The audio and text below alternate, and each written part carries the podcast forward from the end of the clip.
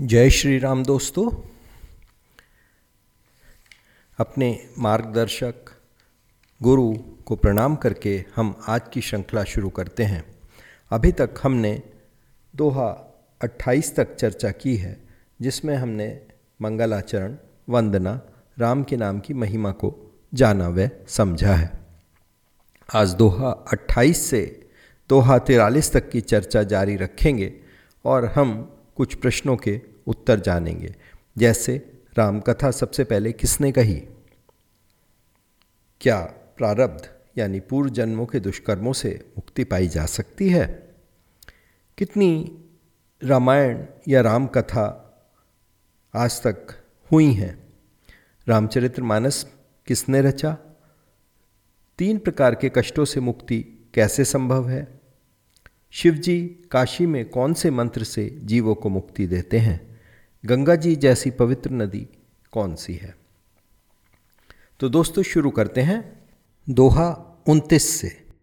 एक बड़ा सुंदर चौपाई आती है।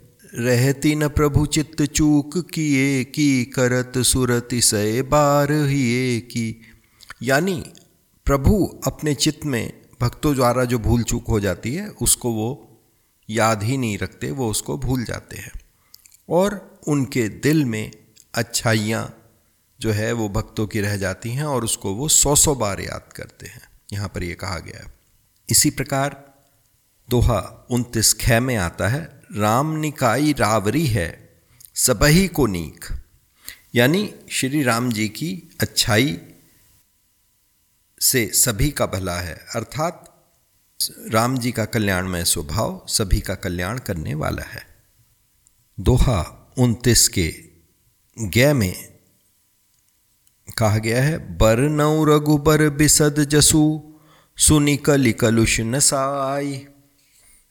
यानी श्री राम जी की कथा सुनने से या उनका निर्मल यश सुनने से कलयुग के सभी पाप नष्ट हो जाते हैं। तो दोस्तों कलयुग के पापों को नष्ट करने के बड़े आसान साधन जो है, वो रामचरितमानस में दिए गए हैं, जिनको कि हम बिल्कुल भूल जाते हैं या जिनको हम नज़रअंदाज करते हैं।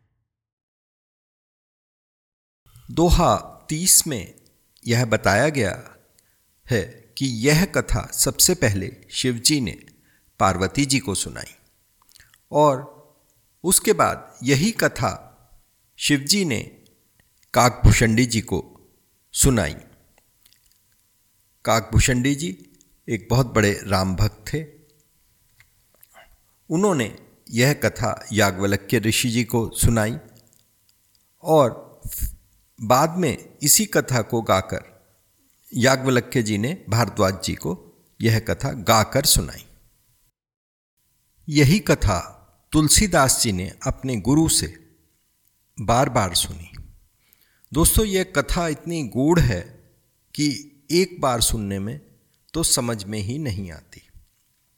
आगे दोहा इकतीस से चौंतीस तक राम कथा सुनने सुनाने के लाभ या उसका महत्व बताया गया है।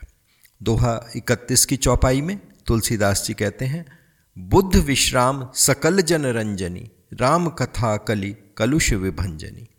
कि राम कथा सुनने से बुद्धिमानों, यानी पंडितों को तो शांति मिलती है, तथा साधारण मनुष्यों को आनंद मिलता है, और उसके सारे कलयुग के पाप नष्ट हो जाते हैं। आगे चौपाई आती है राम कथा कलिका मद गाई, सुजन सजीवनी मूरी सुहाई यानी राम कथा कलयुग में सभी मनोरथों को पूर्ण करने वाली, यानी हमारी सभी इच्छाओं को पूरी करने वाली कामधेनु गाय के समान है। आगे चौपाई में कहते हैं, जम गण मुह मसी जग जमुनासी जीवन मुक्ति हेतु जनुकासी कि राम कथा यमदूतों के मुँह पर यमुना जी के समान कालिक लगाने वाली है। उससे अगली चौपाई में कहते हैं, शिवप्रिय शैल सुतासी सकल सिद्धि सुख संपत्ति राशि। यह कथा शिवजी को नर्मदा जी के समान प्यारी है तथा सभी सिद्धियों तथा सुख संपत्ति को देने वाली है। दोहा बत्तीस में एक बहुत सुंदर महामंत्र आता है। मंत्र महामणि विषय व्याल के मेटत कठिन कुअंक भाल के। कहते हैं, जो संसारिक रूपी विषय हैं विषय विकार हैं उनके जहर को उतारने के लिए। यह राम कथा मंत्र और महामणि है। और यह जो हमारे पूर्व जन्मों के कर्म हैं या जो हमारे माथे पर लिखे हुए बुरे प्रारब्ध हैं, उनको मिटा देने वाली है।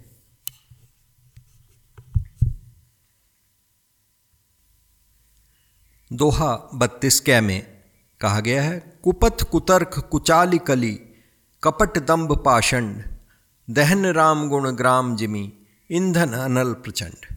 कहते हैं, श्री राम जी के गुणों, जो गुण हैं, उनसे कुमार्ग, कुतर्क और कुचाल और कलयुग के कपट, दंभ आदि सब समाप्त हो जाते हैं, सब जल जाते हैं। दोहा तैतीस की एक चौपाई को देखते हैं, जिसमें कि यह बताया गया है कि रामायण जो हैं राम कथा जो हैं, वो अनंत हैं। राम कथा कै मिति जग नाही, असि प्रतीत ती तिन्ह के मन माही। नाना भांति राम अवतारा, रामायण सतकोटि अपारा। यानी जिसने यह कथा पहले ना सुनी हो, वह यह सुनकर आश्चर्य ना करे। और ज्ञानीजन जो इस कथा को सुनते हैं, वो आश्चर्य नहीं करते, क्योंकि राम कथा की कोई समय सीमा यानी टाइम लिमिट नहीं है कि किसी एक विशेष काल में यह घटना हुई हो। यह तो अनंत है। और रामचंद्र जी ने अलग अलग युगों, कल्पों में अलग अलग अवतार लिए हैं और सौ करोड़ से भी अधिक अपार रामायण जो हैं वो अगली चौपाई में कल्प भेद हरि चरित सुहाए, भांति अनेक मुनि सनह गाय करिय न संशय, अस उर आनी, सुनई कथा सादर रतिमानी। कहते हैं, कल्पों के अनुसार, जो विभिन्न कल्प हैं, उनके अनुसार रामचंद्र जी के चरित्रों को मुनियों ने अलग अलग ढंग से या उस, जिस प्रकार वो हुए, उसी प्रकार से गाया है। अपने, हमें दिल में ऐसा विचार कर संदेह नहीं करना चाहिए कि ये गलत है या कोई और कथा सही है। और जो कुछ भी है, आदर सहित हमें प्रेम से इस कथा को सुनना चाहिए। दोहा तैतीस में, राम अनंत अनंत गुण, अमित कथा विस्तार सुनी अचरजु, न मानी हन हही।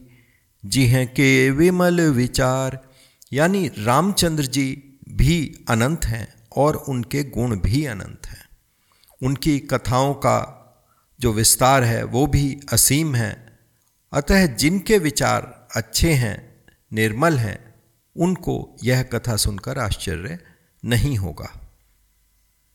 इस प्रकार तुलसीदास जी ने सभी संदेहों को दूर किया और गुरु जी के चरण कमलों की रज को सिर पर रखकर हाथ जोड़कर विनती करते हैं कि इस कथा में इस तरह के व्यक्ति जो हैं वो दोष ना देखें।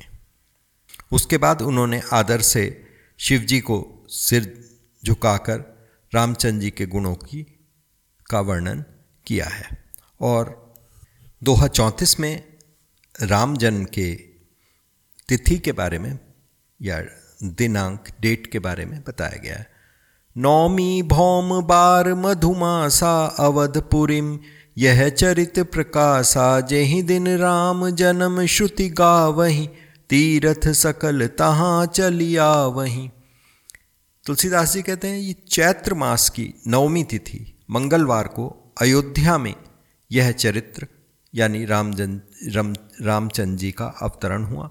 जिस दिन रामचंद्र जी का जन्म या अवतरण होता है, उस दिन सारे वेद और तीर्थ अयोध्या में आ जाते हैं। सारे असुर, नाग, पक्षी, मनुष्य, मुनि, देवता सब अयोध्या में आकर रामचंद्र जी की सेवा करते हैं। बुद्धिमान लोग उनका जन्म उत्सव मनाते हैं और श्री राम जी की कीर्ति का, गुणों का गुणगान करते हैं। दोहा पैंतीस में, सरयू जी, यानी सरयू नदी का वर्णन किया गया है, बताया गया है कि रामचंद्र जी के जन्म के दिन जो ज्ञानी जन हैं या भक्तगण हैं, वो सरयू जी के पवित्र जल में स्नान करते हैं और उनका भजन, ध्यान आदि करते हैं। वेद पुराणों में कहा गया है कि सरयू नदी जी के दर्शन से स्पर्श से, स्नान से और जलपान से पापों का हरण होता है, यानी कि हमारे पापों का नाश हो जाता है। यह नदी गंगा के समान ही पवित्र मानी गई है। इसकी महिमा अनंत है और इस महिमा का वर्णन जो है वो सरस्वती जी भी नहीं कर सकती। राम धाम दापुरी सुहावनी लोक समस्त विदित अति पावनी चारि खानी जग जीव अपारा अवध तजे तनु नहीं संसारा। कहते हैं कि अयोध्यापुरी वो परम धाम को देने वाली है, सभी लोकों में प्रसिद्ध है और अत्यंत पवित्र है। इस संसार में अंडे से उत्पन्न अंडज, स्वेदज, पसीने से उत्पन्न उद्भिज, बीज से उत्पन्न और जरायुज, यानी जन्म लेने वाले, जरायु से जन्म लेने वाले, चारों प्रकार के अनंत जीव हैं। और जो भी इन चारों प्रकार के जीवों में से अयोध्या जी में शरीर को छोड़ता है, यानी मृत्यु को प्राप्त होता है तो फिर वो संसार में कभी नहीं आता। यानी कि सिर्फ़ अयोध्या जी में शरीर छोड़ने से ही व्यक्ति या जीव जन्म मृत्यु के चक्कर से छूटकर भगवान के परम धाम में ही निवास करते हैं। भगवान का परम धाम है साकेत। तो यानी कि वो साकेत परम धाम जो है, वहाँ पर निवास करते हैं। आगे तुलसीदास जी चौपाई में कहते हैं, सब विधि पुरी, मनोहर जानी, सकल सिद्धिप्रद, मंगल खानी। इस अयोध्यापुरी को सब प्रकार से मंगल और सिद्धियों देने वाली कल्याण की खान को समझकर मैंने इस निर्मल कथा का आरंभ किया है। विमल कथा कर कीनी आरंभा, सुनत ना सही काम मद दम्भा जिसके सुनने से मद और दम्भ नष्ट हो जाते हैं। अगली चौपाई, रामचरित रामचरित मानस एहि नामा सुनत श्रवण पाई विश्रामा मन करी विषय अनल बन जर आई होई सुखी जो एहि सर पर आई कहते हैं, इस राम कथा का नाम रामचरित मानस है, जिसको सुनने से शांति मिलती है। और यह मुनियों की प्रिय है। इसकी रचना शिवजी ने अपने मानस मस्तिष्क में की। यह तीनों दोष वात, कफ और पित्त व दुखों का, दरिद्रता का तथा कलयुग की कुचालों का, सभी पापों का नाश करने वाली है। रामचरित मानस मुनि भावन वीरे चहु शंभु, सुहावन पावन, त्रिविध दोष दुख दारिद दावन, कलि कुचाली कुलि कलुष नसावन अब आगे देखिए, यहाँ पर बताया गया है कि रामचरित्र को, रामचरित मानस को सबसे पहले किसने? किसने रचना करी? रचि महेश निज मानस राखा पाई सुसमय शिवासन भाषा शिवजी ने इसकी रचना कर अपने मन में रखा और अवसर पाकर पार्वती जी को बताया। शिवजी ने अपने हृदय में रखकर प्रसन्न होकर इसका नाम रामचरित मानस रखा। दोस्तों यहाँ पर सुसमय की बात की गई है। सुसमय यानी जब पार्वती जी प्रसन्न थी, मौसम अनुकूल था और वो उनकी कथा को ध्यान से सुनने का मन रखती थी, ऐसे समय में शिवजी ने रामचरित मानस को पार्वती जी से कहा, दोस्तों, आज की ये चर्चा हम यहीं पर समाप्त करते हैं और कल हम जानेंगे कि तुलसीदास जी ने अपनी रचना किस ढंग से की है और हमें किस तरह से उसको समझने का प्रयत्न करना है।